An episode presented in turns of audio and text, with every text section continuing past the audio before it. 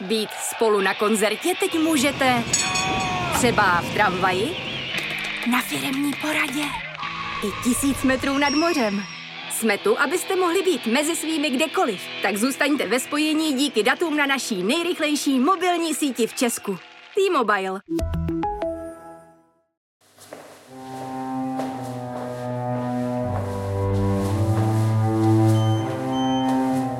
Po odchodu z Mladé fronty dnes jsem se začátkem roku 2014 stal zakládajícím členem nového časopisu Reportér.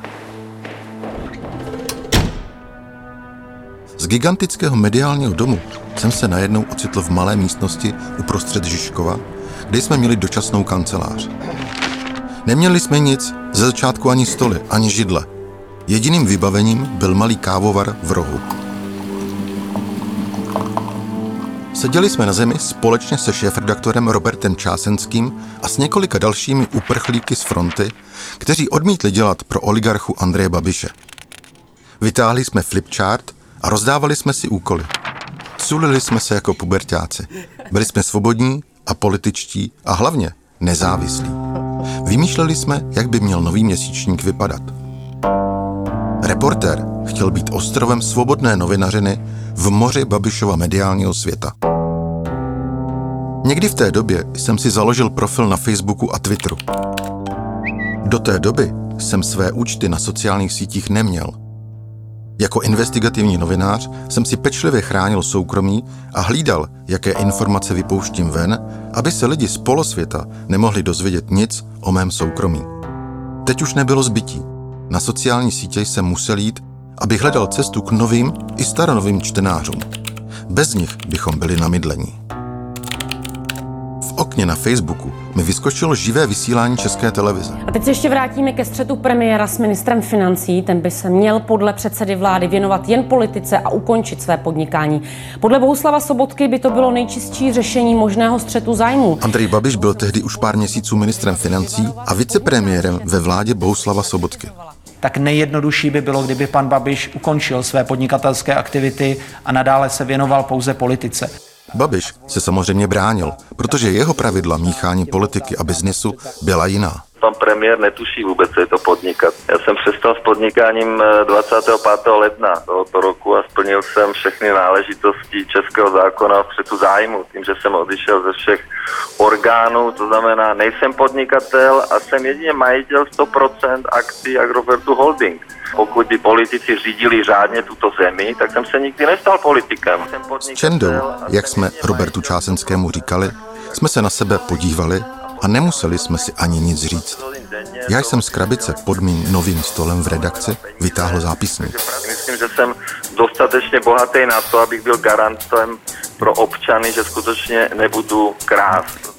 Bylo nám oběma jasné, co bude můj nový úkol v nové redakci. Budu sbírat a dávat dohromady všechno, co nám utvoří plastický obrázek šéfa v té době už vládního hnutí ANO 2011. Ne z nějaké zloby a pomsty, ale proto, že to bylo ve veřejném zájmu. Navíc, rozkrývat karty gaunerů, i těch politických, je přece naše práce. Seznam zprávy uvádí podcastovou sérii Jaroslava Kmenty Prohnilý. 10 let v podsvětí české politiky. Díl 6. Bos Babiš.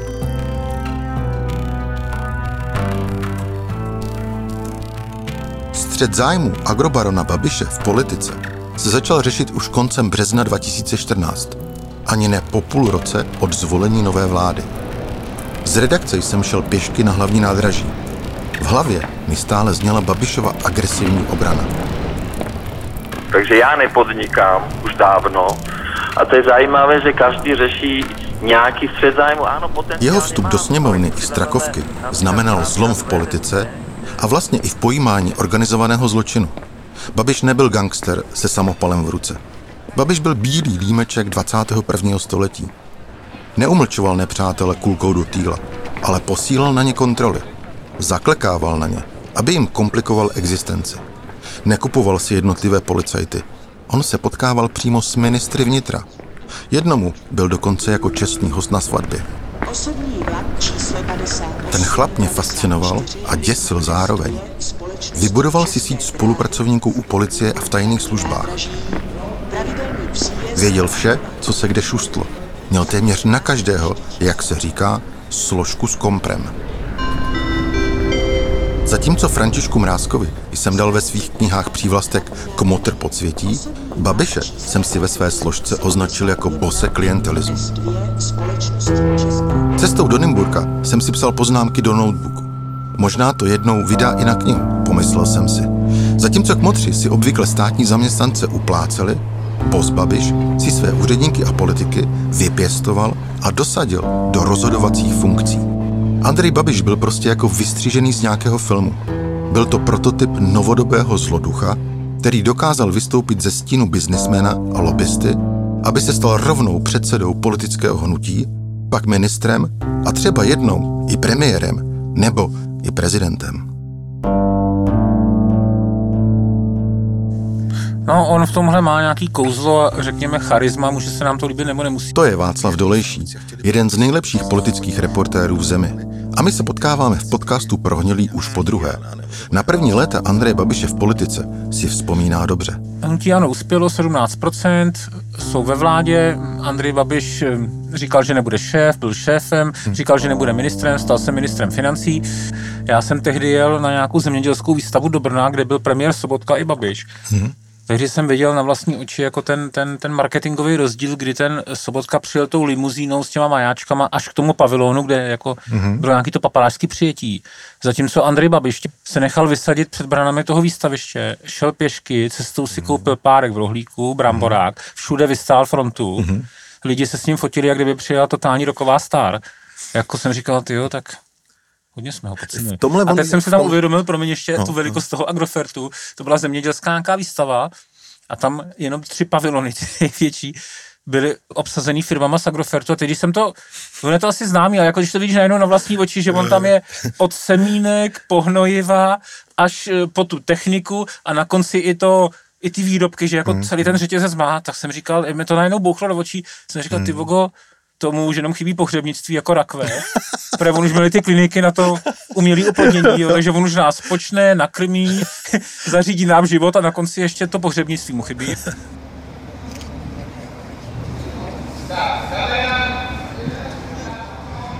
Potřebuji posílit svý pozice. Hvězdou stříbrného plátna jsem nikdy být nechtěl. Co máš na srdci? Potřebuji uklidit z Ale moje knížky se filmařům líbily. Podle bestselleru Jaroslava Kmenty Kmotr Mrázek. Příběh Kmotra. Při dokončování prvního filmu podle mých knih se mě filmaři stále na něco ptali. Ověřoval jsem třeba, jestli měl Mrázek v roce 99 prsty v pokusu o vraždu sponzora ČSSD Ivana Lhockého. Sociální demokracie si totiž v druhé polovině 90. let nechala posílat peníze od různých sponzorů přes účelově založené společnosti a Ivan Lhocký systém černého financování ČSSD zastřešoval. Případ se dodnes nevyřešil. Kauza Lhocký se do filmu nedostala, ale já jsem se dostal k dokumentům, které byly ve spisu policie, včetně těch, které v dané věci pokusu o vraždu nikam nevedly. Netušil jsem ale, na co v těchto zažloutlých kopiích smluv a různých výpisů narazím. Probíral jsem se v těch papírech po večerech a ověřoval jsem si názvy firem, jména a různá propojení. Je to profesní deformace, obracet informace ze všech stran a stopovat pravdu. K většině pochybných darů se pod tlakem médií Zemanova strana postupem let přiznala. Avšak mezi spisy byla i kopie jedné darovací smlouvy pro ČSSD na asi 5 milionů korun od firmy Beltomate. Googlil jsem a hledal po všech koutech internetu, ale nikde o spojení ČSSD a Beltomate nebyla ani zmínka. Jednatelem firmy byl Roland Shire. A tenhle Shire, ten byl podle mých rešerší úzce spojen s lidmi ze skupiny bývalého podniku zahraničního obchodu Petrimex a koncernu Agrofert. V té chvíli jsem věděl, že jsem na stopě, která vede dál a může být důkazem prorostlých biznisovo-politických vztahů elit naší politiky. Hned další den jsem okopíroval smlouvu a přinesl ji do redakce. Čenda si ji pečlivě prostudoval, Podíval se na mě a jako mnohokrát předtím řekl, to je málo, musíme toho najít víc. A já se zase pustil do práce.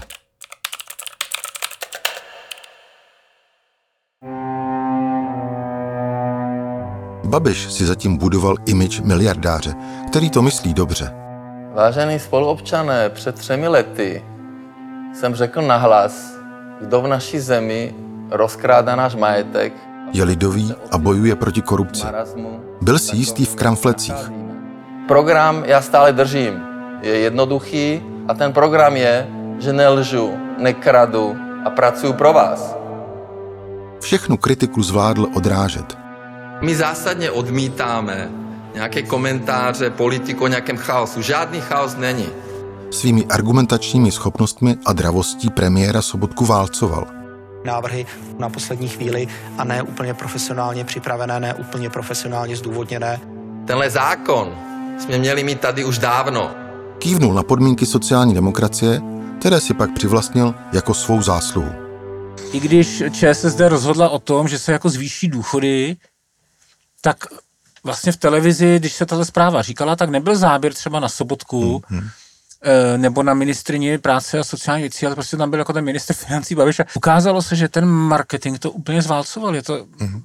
jako všichni jsme to asi nějak podcenili nebo neviděli, já v tu chvíli ne. Asi se nějak vytvořil jako dojem, že mm-hmm. všechno, co dostaneš navíc, ti dává Babiš. A samozřejmě už ale eh, to neznamenalo, že když se jenom rozkoukával, že by nic nedělal pro Agrofert anebo uh, pro svoji ochranu. On i tomu, že už že byl ve vládě, tak on dokázal na určitý posty zase prosadit ještě další kamarády a zbytněl a zhus, hmm. hus, uh, zhutněl vlastně hmm. ten, ten personální personál je vlastně v té hmm, státní správě v jeho prospěch. Ohromný způsobem. To on byl zase pracovitý, to nikdo neviděl jo, tehdy, my jsme to hmm. vlastně na to přicházeli vždycky až postupem doby a hmm, věděl, že, nesmí, že za sebou nechá, nesmí nechávat stopy nějakých nelegálností nebo všiváren, ale na druhou stranu si vybudoval postupem doby velkou armádu z přízněných duší v bezpečnostních složkách, který mu pomáhali vlastně to nějak vždycky zašumlovat, aby to nedopadlo na něj. Se suverénním vůdcem v čele rostlo i ANO. Dalším úspěchem byly eurovolby v květnu 2014. Na prvních třech místech jsou tedy ANO, TOP 09 a ČSSD, mají ale schodně čtyři poslance. Komunisté na deseti lidovci... Já jsem mezi tím dál rozplétal sponsoring ČSSD z konce 90. let. Šajer nebyl v Beltomaty jediný, kdo byl ve spojení s Babišem. Na darovací smlouvě byl podpis jednatele firmy, Ivan, a příjmení začínající na P, který jsem ale dlouho nemohl rozšifrovat. Nakonec jsem ho identifikoval, a to přes dokumenty ve švýcarských obchodních rejstřících, kde byla panamská Beltomate vedena.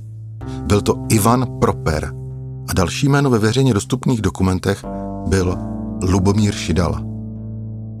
Oba přitom patřili k blízkým spolupracovníkům Babiše z dob, kdy spolu dělali v Petrimexu nebo dokonce v Maroku jako obchodní delegáti komunistického Československa. Tohle už není žádná náhoda. Byl jsem si jistý, že je to trefa do černého. Čenda souhlasil a rozhodli jsme se článek vydat.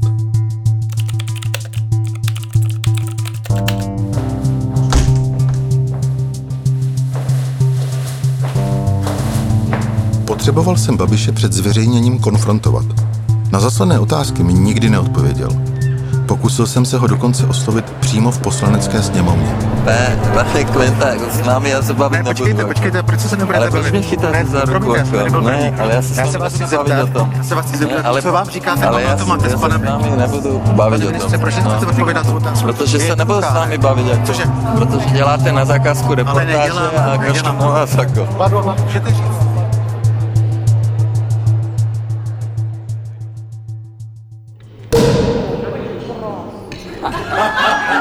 Bylo září 2014 a my slavili. Reporter se přestěhoval z jednopokojového kamrlíku na Žižkově do tří obstojných místností v Truhlářské ulici v centru Prahy. Kolem nás ležely kupičky z tiskárny čerstvě dovezeného prvního čísla našeho měsíčníku. V časopise jsem měl tehdy dva texty a jeden z nich měl jednoduchý titulek, který schrnul vše, o co šlo. Babišovi lidé a utajený dar pro ČSSD. Během oslavy jsem si našel chvilku abych nazdílel text o tajemném daru s panami na Twitter a Facebook. Během chvíle mi pod příspěvkem začaly přibývat komentáře. Na každý z nich jsem se snažil poctivě odpovědět. Z jejich pročítání mě vytrhl Čenda. Přesouvali oslavu do hospody naproti redakci. Slíbil jsem jim, že za nimi přijdu. Zůstal jsem v redakci sám. Jeden z anonymních účtů se v komentářích ptal – a komu prospějete vytahováním starých kostlivců. Odepsal jsem mu. Politika je umění okamžiku a je dobře znát i okamžiky minulé. Třeba i to, že na začátku Babišova vzestupu bylo nějakých pět milionů s panami. Pak jsem si otevřel dokument nazvaný jednoduše Babiš. Tam jsem si ukládal různé postřehy a skopíroval jsem si do něj i otázku a mou odpověď. Zaklapl se počítač a chystal se za ostatními.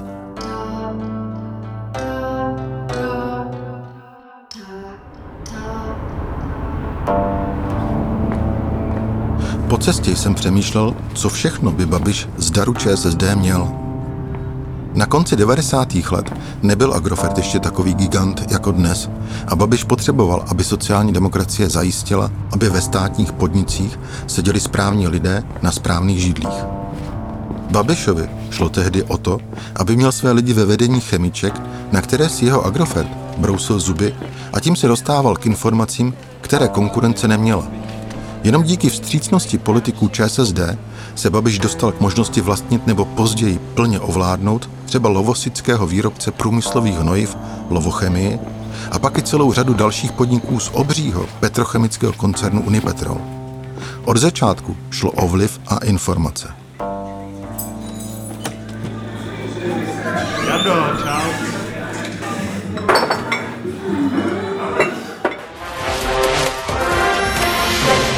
Výsledky komunálních a prvního kola senátních voleb jsou sečteny. Babišova vítězná jízda v roce 2014 mezi tím pokračovala. Komunální volby vyhrálo hnutí ANO, získalo 14,3% hlasů. Na druhém místě skončila Združení nezávislých kandidátů 13,4 ANO dokonce získalo primátorské křeslo na pražském magistrátu. První ženou v této funkci se stala Adriana Krnáčová. Vláda fungovala bez větších problémů a kaus. Dobrý den přeju. Ne, nebojte se, dneska tu nejsem jako ministr financí. Budou Vánoce. Babiš se stal suverénně nejoblíbenějším politikem v zemi. Hodně mi taky leží na srdci dopisy a maily vás všech, kteří mi píšete. Snažím se odpovídat kdykoliv mám chvilku. Jestli se někdy opozdím, tak se prosím nezlobte. Mám skutečně tolik práce, kolik jsem nikdy v životě neměl. Klid na zákulisní práci. Tak by se dali shrnout první dva roky fungování Babiše v Sobotkově vládě. Pozornost se klonila spíše k zahraniční politice, především kvůli probíhající migrační krizi. Babišovi se podařilo prosadit EET, tedy elektronický systém k okamžitému evidování tržeb. Mohl se tak prakticky okamžitě ohánět miliardami korun, které díky němu přitečou do státního rozpočtu z daní a odvodů na což voliči slyšeli. Zatímco si Babiš budoval imič efektivního ministra financí, Agrofert za roky 2013 až 2015 získal 5 miliard korun na provozních a investičních dotacích. A částka s každým rokem rostla a téměř se vyrovnala tomu, kolik holding zaplatil na daních. Agrofertí klika ANO se zatím uhnízdila na postech v nejvyšší politice a začala se ve velkém řešit i jiné hnízdo.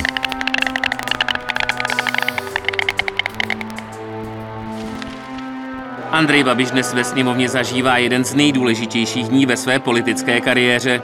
V dlouho očekávaném projevu měl před poslanci vysvětlit všechny sporné okolnosti, které doprovázely udělení 50 milionové evropské dotace jeho farmě Čapí hnízdo.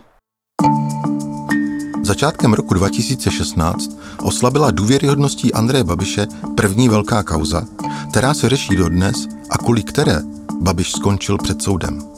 Už v lednu 2016 policie oficiálně zahájila vyšetřování, za jakých okolností získala jedna z Babišových firm vlastnící luxusní rezort Čapí hnízdo na Benešovsku 50 milionů ze státních a evropských dotací.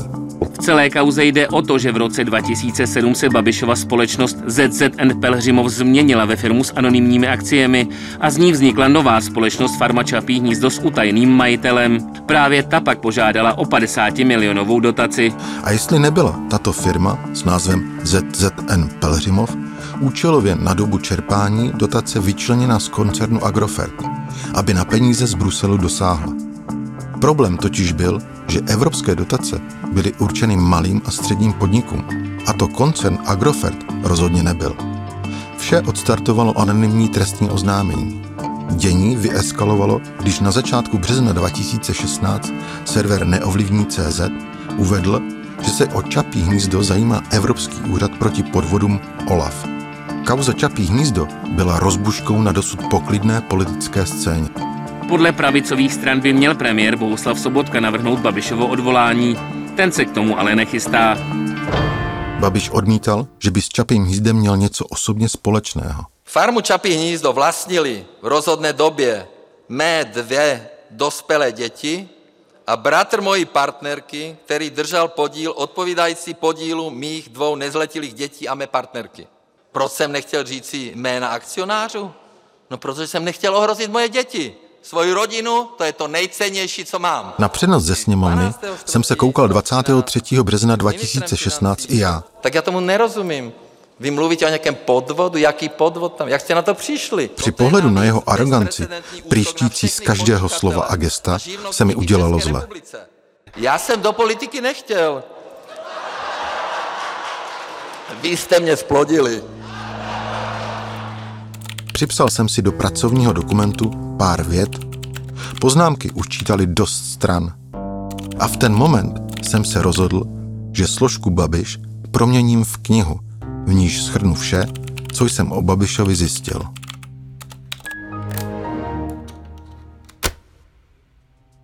Jen pár dní po Babišově projevu propukla globální kauza Panama Papers – Odhalené tajemství daňových rájů. Peníze si v nich podle uniklých dokumentů Panama Papers ukrývají světoví lídři, právníci, podnikatelé i celebrity.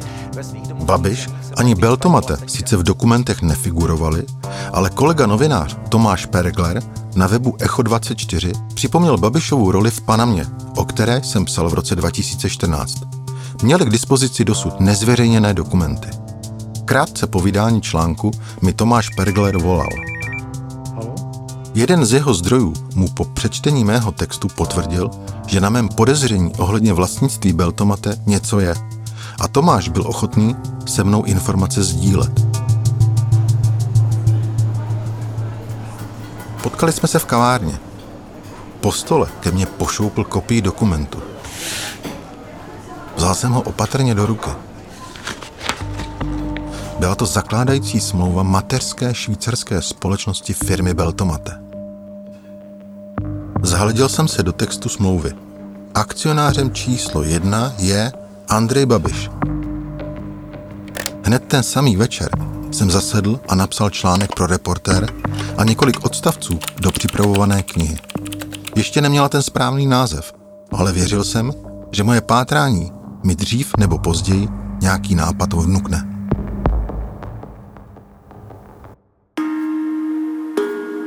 Čapí hnízdo Panama Papers. Z opozice, ČSSD i Bruselu se začalo okamžitě ozývat, že je nutné omezit vliv oligarchů na fungování médií a odpojit jejich firmy od státních dotací. Znovu to nastartovalo debatu kolem zákona o střetu zájmu, nazývaný jednoduše Lex Babiš. Oni tehdy, sociální demokraté, se snažili zatáhnout za ruční brzdu, za záchrannou brzdu, ale už bylo pozdě a začalo vznikat víc nápadů a opatření, jak to ošetřit. Pamatuju si, že i nějaký zákon proti oligarchům se to jmenovalo. Ježíš, jo? to ani nevím, jo, mm, takhle ale, to chtěli jo, prosadit. Ale vznikl že Lex Babiš, což byl zákon, který zakazoval firma, firmám, v níž mají členové kabinetu nejméně čtvrtinový podíl, se ucházet prostě o veřejné zakázky, mm-hmm. jo. Začali řešit, jestli by měli dostávat dotace. E, začali se řešit hodně finanční limity na kampaň. Najednou zjistili, že tam je nějaký soupeř, jako s kým se nemůžou měřit. Ale už všechno asi bylo pozdě, Mm-hmm. Později si to uvědomili. No vlastně tak nikdo nečekal situaci, že by se mělo vlastně řešit jako nějak jako uzákonit, že když teda má už média, takový člověk je to významný podnikatel a je zároveň on osobně ve vysoké politice, protože všichni jsme do té doby tak trochu spolíhali na nějakou jako slušnost jako v té společnosti, že tohle to nikdo nepřekročí. O kolik by tedy firmy skupiny Agrofert mohly ročně přijít, kdyby neobchodovaly se státem? Veřejné zakázky 705 milionů korun. Evropské dotace 176 milionů korun. Zemědělské dotace 669 milionů korun. Zakázky pro Čepro 2 miliardy 700 milionů korun. Celkem tedy 4 miliardy 250 milionů korun. Zákon sněmovnou i senátem prošel. Zeman se ho sice snažil vetovat, ale byl sněmovnou přehlasován.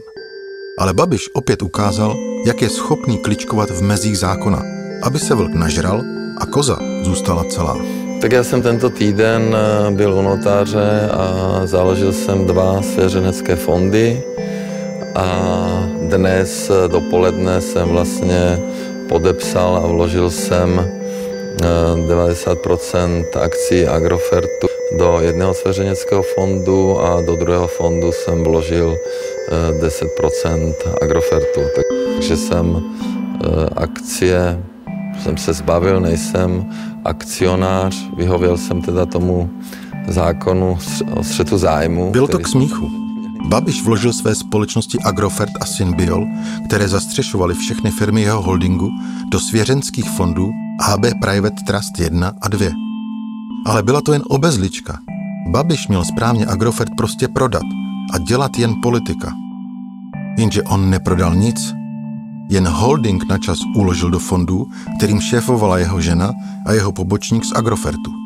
Takže až jednou Babiš z politiky odejde, zruší svěřenské fondy a celý Agrofert bude zase jeho. Mezitím už bude Al Agrofert nacucený jako moucha cece, z dotací samozřejmě a ze státních zakázek, jimž dával průchod Babišův vliv ve vládě.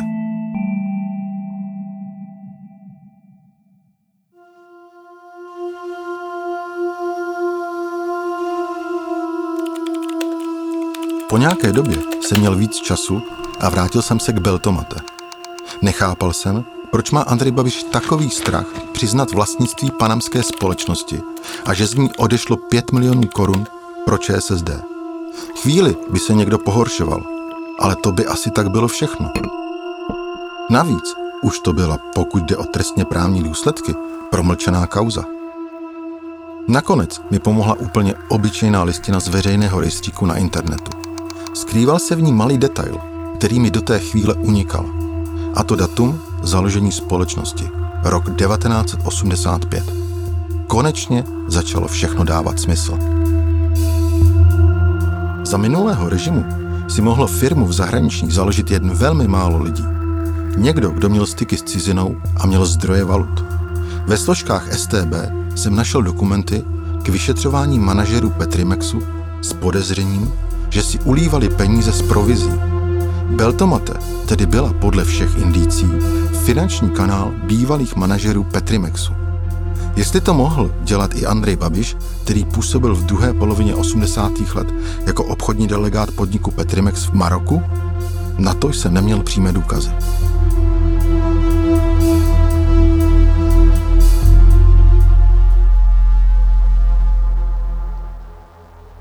Na Andreje Babiše se už na začátku roku 2017 valila další velká kauza.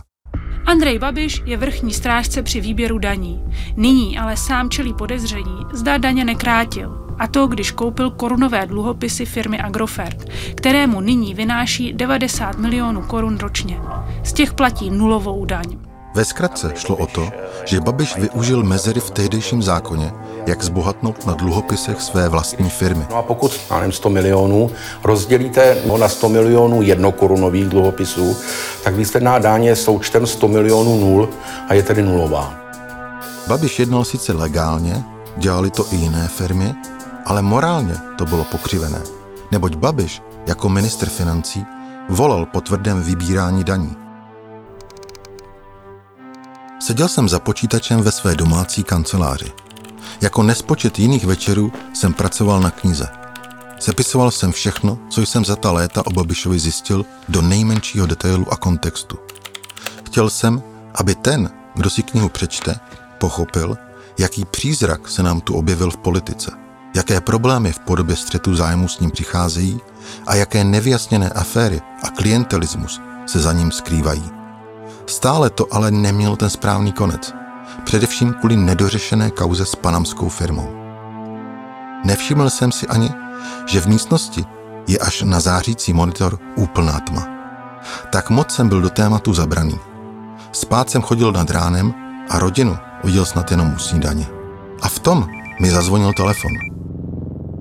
Neznámé číslo. Pro jistotu jsem zapnul diktafon, kdyby to byla výhruška. Pan Kmenta, dobrý den. Na druhém konci se ozval mužský hlas. Byl to zdroj, dlouho očekávaný zdroj. Byl to někdejší Babišův spolupracovník z biznesu, Nemám chuť si s tou špínou už mazat prsty, ale pár věcí vám řeknu. který mi dlouho sliboval, že promluví. Pro jeho bezpečnost nebudu uvádět jeho jméno. Babiš vlastnil 25% firmy Beltomate. Jsou na to papíry, který už jste viděl, ale... Podle něj klíč ke všemu byl Roland Shire. On vytvořil síť firem, přes který tekly velký prachy. Pro Babiše prý zakládal síť firem a bankovních účtů po celém světě, do kterých tekly nemalé peníze. Nebyly to ale peníze z korupce, ale normálně peníze z kšeftu, jenom nebyly zdaněný. Tvrdil mi, že existují důkazy, že Babiš dal k účtům Shireovi plnou moc. Zkusil jsem si zdroj trochu proklepnout, zjistit, jak přemýšlí. Já jsem s ním samozřejmě jednal hodněkrát. Potvrdil mi, že znal Babiše osobně, ale valný názor na něj neměl. Je to prevít, ale nesmírně pracovitý. V jeho hlase se mísilo i uznání a pohrdání zároveň. No a co si myslíte? Že do toho bordelu šel, aby prodával šišky, rozdával koblihy? On by ze sebe v životě takovýho debila bezdůvodně nedělal, to vám garantuju. V tu chvíli jsem spozornil, protože mi začal popisovat, proč si myslí, že Babiš vstoupil do politiky. Bude to víc věcí, například pomsta Polákům za Unipetrol. Tu zradu nikdy nepřekousl. Babiš vedl válku s polským koncernem PKN Orlen, které získalo s jeho pomocí od české vlády petrochemický gigant Unipetrol. Měl za tuto pomoc slíbeno, že dostane od Poláků za výhodných podmínek podíly v některých chemičkách z Unipetrolu. Ale Poláci od toho nakonec ustoupili. Určitě v tom hraje roli i ukojení ega, no ale pak to nejcennější, co může být. Informace. Vždyť teď sedí na toku největších informací o konkurenci. Naznačil, že by Babišovou další motivací mohly být evropské fondy. A možná taky viděl peníze v otevírající se Evropě a Cítil jsem, že se hovor pomalu blížil ke konci. Souhlasil s tím, že s jeho informacemi můžu pracovat. když to napíšete, bude se chvíli něco dít a pak se na to zapomene. Jste si vědom, že on má teď v rukách komplet celý daňový systém? I když už není ministrem, má tam své lidi. Prostě boss. Všechno drží za gule. Pak telefon utichl. Zůstal ve mně zvláštní chladný pocit. Ještě v noci jsem rozhovor přepsal a dal knize název. Bos Babiš.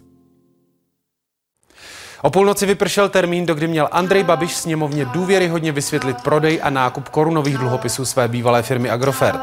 Podle předsedy sněmovny to ale ve svém dopise neudělal a měl by odstoupit. Týdeník Respekt napsal, že o zákonnost nakládání s dluhopisy se zajímá i finanční zpráva. Kontroluje účetnictví Agrofertu a má vyvrátit nebo potvrdit podezření na daňové podvody.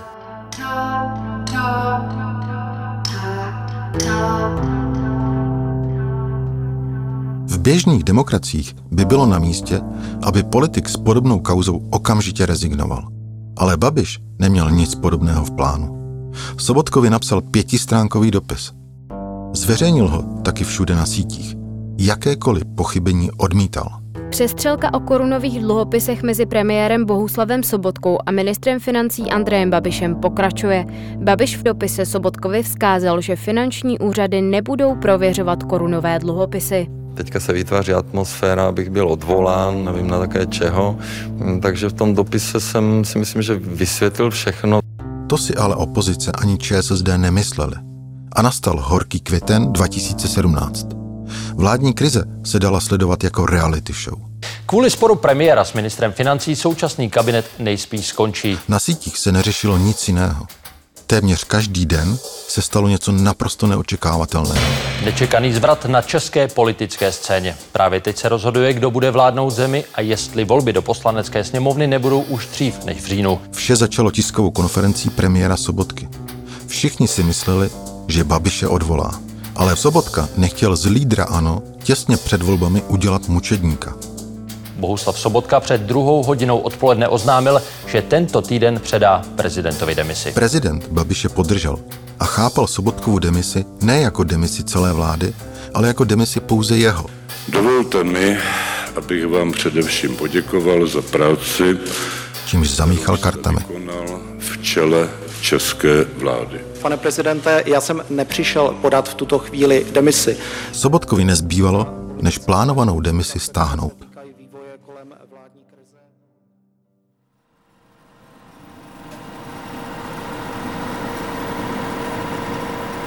Právě jsem seděl s grafikem a vybíral, jak bude vypadat přebal knihy Boss Babiš. Zvolil jsem jasně žlutou, stejně jako řepka olejka, kterou Agrobaron zahltil česká pole. Najednou mi cinkla zpráva od Čendy. Tohle už si slyšel? Stálo v ní. Posílal mi odkaz na zprávu o existenci anonymního twitterového účtu nazvaný Julius Schumann. To jméno jsem znal. Patřilo důstojníkovi, který měl v roce 82 naverbovat Babiše do STB. Na účtu někdo začal zveřejňovat dokumenty a odposlechy ukazující, jak Babiš jedná v soukromí. A potom tam teďka jsem viděl tam ta Amáčková žena. No. Já teda počítal. Mezi prvními byly nahrávky, na nichž Babiš spiklenecky úkoluje redaktora Mladé fronty dnes Marka Přibyla. Mluví spolu o kompromitujících materiálech na politické soupeře. Je tam zpracovaných asi pět nebo šest textů, to má Franka nachvíjel, tak čekáme, až se to, až bude vhodný, no. to vystřelit. Jeden je teda ten, to jsou ty evropské dotace, to máme rozpracovaný velmi dobře. Potom ten materiál, no, no, no. Potom tam je, potom tam je. Byl to důkaz, že Babiš celé roky lhal o tom, když tvrdil, že nikdy nezneužije vlastnictví Mafry. V ten moment jsem byl vděčný, že jsem z fronty odešel hned, jak jen to šlo. Babiš byl noční můrou novinařiny a tajné rozmluvy s novinářem Přibylem byly obrazem toho, co se stane, když novináři přestanou být hlídacími psy demokracie. Tak na Povance máme na to velmi slušně. Přestože Babiš na začátku sliboval na zdraví svých dětí, že svá média nebude zneužívat, tak to dělal. Ta chuť oligarchy využívat své médium v politickém boji byla tak silná, že jí Babiš neodolal. Škoda, že nejsou volby teďka. Je to Já se nechci bavit o obsahu. autentická? Já se nebudu uh, bavit o obsahu, Znáte já jsem si... redaktora eh, Marka Přibyla? Ale já znám plno redaktorů, paní Setkal se s redaktorko. někdy? Řekněte mi, že Scházel já se scházím s S redaktormi. Přibylem, abyste mu říkal, jaké kauzy Ne, mají noviny určitě- otisknout? Určitě si to nepamatuju, že bych se s Markem že na toto téma scházel. Je to, je to podvrh, je to kampaň a já to odmítám. Není nejmenší důvod, abych rezignoval. A nebudu rezignovat. Můžete mě i zabít, ale nebudu rezignovat. A neodejdu z politiky. Takovou radost vám neudělám. Další den bylo na politické scéně všechno jinak. Babiš se přestal prát o setrvání ve vládě a poslechl své marketingové poradce. Požádal premiéra Sobotku, aby co nejrychleji svolal koaliční schůzi, aby mohl navrhnout někoho místo sebe na post ministra financí. Nejdříve navrhl Alenu Šilerovou nebo Richarda Brabce, ale ty Sobotka odmítl kvůli přílišné blízkosti k holdingu Agrofert. Los nakonec padl na podnikatele Ivana Pilného. Babiš svůj nucený ústup ze scény chytře využil. Uvolnily se mu ruce, nebyl svázaný agendou vlády a jako předseda strany ANO začal v květnu 2017 vést nikdy nekončící volební kampaň. V říjnu chtěl vyhrát parlamentní volby a stát se premiérem. Jakmile ho Sobotka vyhodil z vlády, tak on ne, že by se zahrabal někde tři metry do země, jako by to udělal jiný politik, ale on se prostě něco jako uh, Miloš Zeman se naštvali, žlučovitost v nich, pomstím se, vrátím se. Mhm. Andrej Babiš, a samozřejmě Andrej Babiš nemusí hledat prostředky na to, Mhm. aby čekal třeba pět, deset let jako Zeman, až to dá všechno dohromady. Ten to má okamžitě, protože má 200 firm, že jo, ve svém eh, v holdingu, takže prostě jel permanentní kampaň, kterou vlastně vyústil v to, že, že pře- přesvědčil. A tentokrát už musíme říct, že to nebyly ty, co na začátku 2012-13 takový středopravicový politik, hmm. po, voliče, který, by, který byli tehdy mm, naštvaný na, na tu atmosféru ty doby uh-huh. a tak nějak utíkali jakoby z, z, od Odesky a od Topky a podobně. Uh-huh. Tak teď on se zaměřil vlastně na tyhle ty starší seniory zejména a viděl tam ten potenciál v té levicové politice. A vlastně v průběhu ty, tyhle ty doby se z něho stal levicový politik. No, Jardo, to jsem velice zblízka popisoval, ale to uh-huh. zjistil dvěma způsoby. Tak, uh, Jeden z nich byl, že on se docela kamarádil s Robertem Ficem a ten, ten mu to poradil. Uh-huh. A druhý, on je přece jenom šetrný člověk, jo, nebo lakomej skoro až, jo, jak ti, miliard, jak ti miliardáři občas bývají. No a on vlastně zjistil, eh, ačkoliv do toho šel, že budu vybírat víc peněz, budu šetřit a budu stavět takový ty velký investiční projekty typu rychlodráhy, uh-huh. tak zjistil, že vlastně nejlepší je z toho státního, ne z Agrofertího, ze státního, z toho cizího, státního, co není jeho, prostě to rozhazovat a kropit penězma. Hmm. Jo, on si spočítal, máme 2 miliony důchodců, hmm. když před volbama přidám důchodcům, to je 2 miliony voličů, když přidám půl milionu státním zaměstnancům, 2,5 milionu, hele, na vítězství ve volbách v Česku dneska nepotřebuješ ani 2 miliony, tak 1,7, jak je to hmm. rozdrobený. Hmm. Neříkám, že každý důchodce, každý státní zaměstnanec ho volí, ale určitě ale jako to... významná část. Hmm. A vlastně to platíš, eh, to by se skoro mělo za, zakázat ústavním zákonem rok před volbama cokoliv zvyšovat a dávat. A tohle mu zafungovalo a stejně tak pochopil, proč já mám platit nějaký lobbysty a zaměstnance si v Agrofertu, když vlastně z nich můžou udělat poslance, ministry, náměstky ministrů a oni budou pořád pracovat, ale platit je bude ten stát. Hele, z jeho pohledu vlastně úplně geniální. No. Geniální. Pochvalná.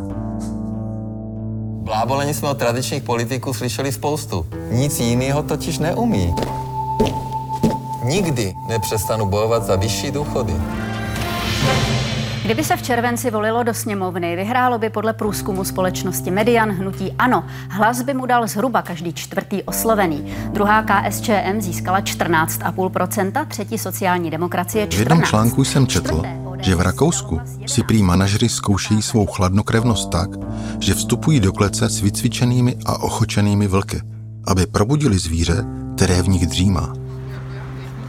24. srpna 2017 byl Andrej Babiš v Nymburce na předvolebním mítingu. Babiš měl na náměstí svůj stánek a rozdával lidem zdarma knihu O čem sním, když náhodou spím. Přišel jsem k němu a slušně ho pozdravil. Pak jsem se začal ptát na otázky, kterým se léta vyhýbal. Jestli si pamatujete, Švýcarsko, Panama, švýcarská firma v Panamě a ona v roce 1996 posílala sponsorský dar sociální demokracii. Fakt o tom nic nevím, pane Kmenta. Ne, ne, nevím. A můžete mi odpovědět otázku, jestli jste někdy vlastnil nebo spoluvlastnil tu Určitě ne. Určitě ne. Já fakt nevím, o čem mluvíte. Vy se hrabete ve mně od porodu. Jako, já chápu, že vám vadím, že jsem koupil tu mafru, ty se omlouvám, ale, ale dobrý den. Bez úspěchu. jako, já mám teďka tady kampaň, tak zkuste mě nechat být chvílku. Stačí, že na mě, na mě stále plijete na Twitteru něco. O povržení mi dával najevo, jak mnou pohrdá. Byl tu ale někdo, komu na otázky odpovídat musel. A pojďme rovnou k našemu hlavnímu tématu. Sněmovní mandátový a imunitní výbor doporučil poslanecké sněmovně vydání Andreje Babiše a Jaroslava Faltínka k trestnímu stíhání. Předseda a místo předseda hnutí ANO jsou vyšetřováni v souvislosti s možným dotačním podvodem kolem farmy Čapí hnízdo. Mandátový a imunitní výbor pokračoval v přerušeném bodu. Být to kdykoliv jindy, tak plesám. Ale bylo pár týdnů před volbami a mně bylo jasné, že Babiš ze sebe udělá mučedníka a že se do sněmovny opět dostane. Protože jeho všemocný marketing udělá z problému přednost.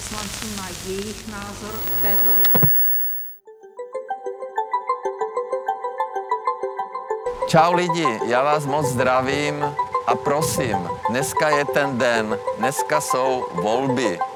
Takže chci vás poprosit... 21. října 2017. Bylo ráno a já za sebou zabouchl dveře odbytu a s volebními listky v ruce jsem se vydal k nedaleké základní škole, kde jsem už tradičně měl volební místnost. Po cestě jsem minul oblíbené malé knihkupectví. Nejdřív jsem ho bez zájmu přešel, ale pak jsem se vrátil. Něco mě zarazilo. Z výlohy na mě hleděly desítky tváří Andreje Babiše. Nebyly to ale plagáty na podporu šéfa ANO. Byla to moje žlutá kniha Boz Babiš. Starý majitel knihkupectví se na mě přes sklo podíval a srdečně mi pokynul.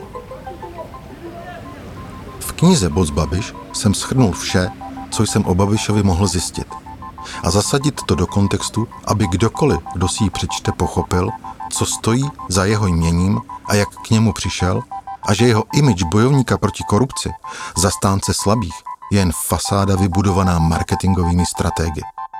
Celý Babišistán byl jen lež a klam. A já chtěl dokázat, že proti tomu stojí pravda a objektivní realita. Že někde na počátku bylo tajné financování ČSSD, nezdaněné peníze pocházející z daňového ráje. Nemohli jsem sice stoprocentně dokázat, že sponzorem byl přímo Babiš, ale mohli jsem ukázat, že právě on z tohoto tajného daru nejvíc profitoval a získal přístup k informacím, které využil pro svůj biznisový i politický vzestup. Tahle kauza byla důležitá proto, že jsem ukázal, že Babiš nebyl protikorupční anděl, ale člověk, který byl součástí klientelistického systému od 90. let. Chtěl jsem ukázat, že jeho metody se nějak nelišily od modrých kmotrů nebo věcí veřejných, že byl stejný jako oni. Jediné, o co mu šlo, byly moc a zisk pro holding Agrofert. Babiš se stal bosem, který vybudoval své Palermo. Voliči tedy rozhodli, 200 nových poslanců je odvoleno a tím pádem je i nasměrována budoucnost naší země minimálně pro další čtyři roky, pokud se tedy nestane něco nepředvídatelného. Jak to tedy ve skutečnosti dopadlo? Pojďme se podívat na přesná čísla. Ve sněmovně zasedne rekordních devět politických uskupení. Jasným vítězem je hnutí ANO, téměř s 30% získaných hlasů. Pokud někdo mluví o tom, že tady nějaký miliardář přišel a koupil si lidi, je to směšné. My od roku 2013 jsme makali. A mě je strašně líto, že jsem nemohl mluvit s každým občanem naší země. Protože jsem přesvědčen, že většinu z nich bych, bych přesvědčil o tom, aby nám dali tu šanci. Ty vymyšlené kauzy,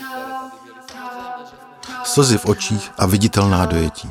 Pak pusa manželce, pár zletných slov a nakonec obejmutí a polibek na hlavu marketingového guru strany Marku Prchalovi. Děkuji za ty preferenční hlasy. Kolik bylo? Tak vypadala tisková konference Andreje Babiše v sobotu 21. října 2017 po volbách do poslanecké sněmovny. Babišova strana je vyhrála. Získala 29,6% hlasů a měla jistotu 78 mandátů v poslanecké sněmovně. Andrej Babišovi se splnil sen. Chtěl být premiérem země, chtěl být neomezeným vládcem politiky, do toho vlastnil největší mediální společnost v Česku. Chtěl rozhodovat o všem, co souviselo se státem a se státními penězi. Hnutí ano, 78 mandátů. Miluji svoji práci. Dělá mi celý život. Novinařina měla vždy smysl v tom, že kriticky hodnotila fakta a události. Tak trochu pomáhla tříbit společnost a mnohdy i kultivovat prostředí. Ale najednou tu máme před sebou člověka, který je majitelem jakési černé mlhy, kterou kolem nás šíří a roztahuje. On je rozfukuje mezi skupinky lidí, z nich někteří ji necítí a ti, kdo ji cítí, utíkají a volají o pomoc. Někdy se zdá, že je nikdo příliš neslyší. A do toho všeho existuje celá řada dalších lidí, kteří mají z tohoto černého kouře moc a peníze a pomáhají Babišovi v rozfoukávání oné černé mlhoviny. Hleděl jsem na displej mobilu jako opařený. Národ se rozdělil ve dví a jestli někde byla patrná společenská propast, tak to bylo právě na sociálních sítích. Radši jsem si v ten moment stlumil upozornění. Ano vysálo voliče stranám na pravici i levici. Jediná naděje mi zůstala v tom, že Babiš nebude mít dost poslanců na jednobarevnou vládu a nebude chtít zasednout v přímé koalici s SPD Tomia Okamury a s komunisty. Ale nakonec vstoupil do hry, jako obvykle, prezident Miloš Zeman a Babiše opět podržel. S Babišem nebyli přátelé, ale uměli být pragmatickými spojenci. Ještě poslední věc dovolte. Prezident České republiky přejde na Čepí hnízdo na základě vašeho pozvání. Má to být bráno tak, že je to vlastně jakýsi nový pakt mezi hnutím ANO a prezidentem Zemanem, protože nás čeká vlastně příští prezidentská volba. Miloš Zeman by znovu mohl usilovat o tuto funkci. Znamená to, že tedy hnutí ANO nebude stavit vlastního kandidáta, že toto je takový začátek vaší spolupráce oficiální?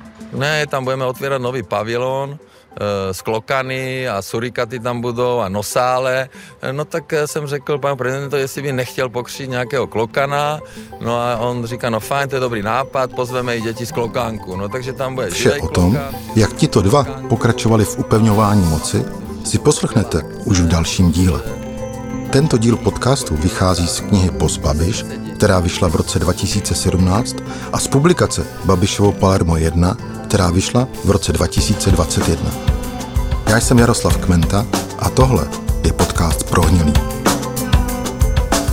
Slyšeli jste šestou epizodu podcastové série Prohnilý. Ve spolupráci s podcastovým týmem Seznam zpráv vyrobilo Storylab Audio. Režie a zvuková dramaturgie Damian Machaj, scénář Josef Kokta, hudba a sound design Ivan Horák. Dramaturgické konzultace Lucie Krizová, rešerše Karolina Veselá, producent Hana Němečková. V roli zdroje jste slyšeli Marka Pospíchala.